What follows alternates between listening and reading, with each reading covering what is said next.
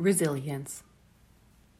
Yesterday, I visited a public art exhibition at Woodbine Beach called Winter Stations. The installations use the lifeguard chairs permanently stationed at the beach as the catalyst for this year's theme resilience. Each structure offers its perspective on resilience, resulting in a nuanced way of understanding this commonly misunderstood term.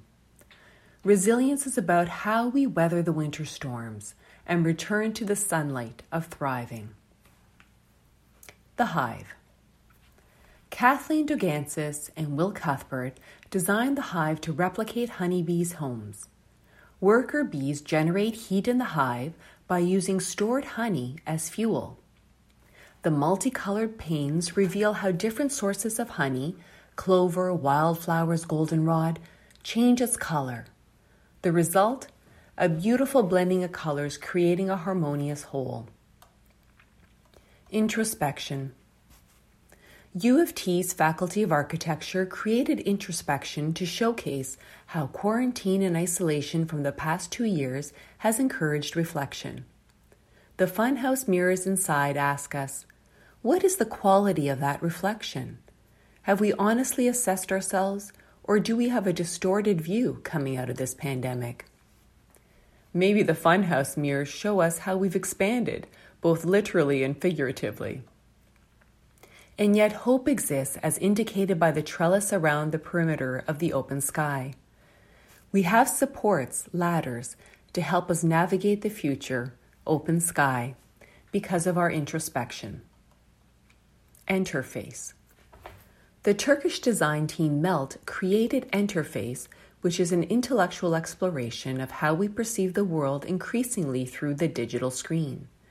They inserted three round cutouts in the smaller structure that you can stick your head in, I did, and look out toward the lake through a distorted screen similar to the one you see on the right structure, but horizontally shaped like a film strip.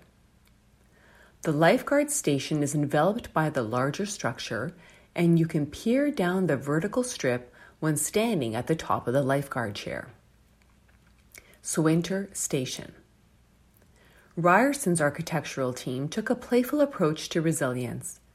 They designed an elegant structure with crisscrossing wood they shaped into wings.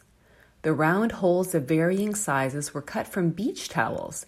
They later molded into concrete panels.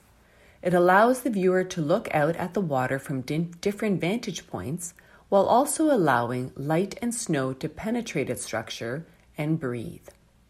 One Canada.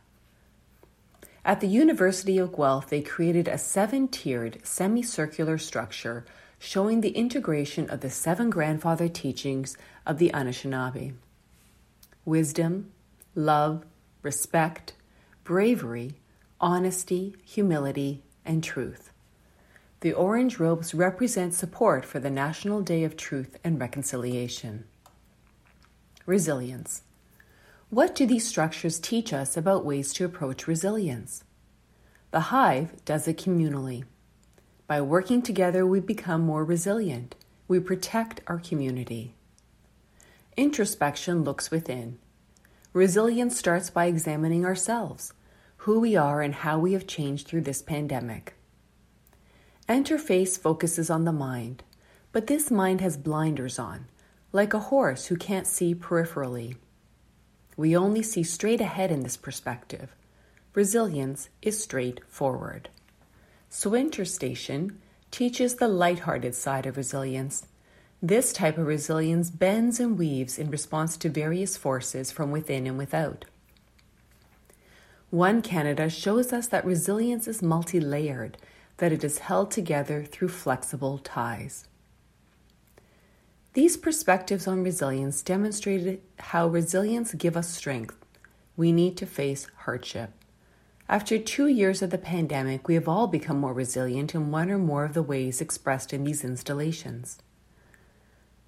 Take a look at my first photo of the hive. Do you see the mother and child inside the structure? Between my first visit there and my return, about 40 minutes elapsed. When I came back, they were still there. The mom patiently waited while the toddler picked up sta- sand, let it sift through her fingers, and wandered around touching all the walls. Raising a toddler during COVID takes resilience. Here was a concrete example of resilience in action. How are you more resilient today than two years ago?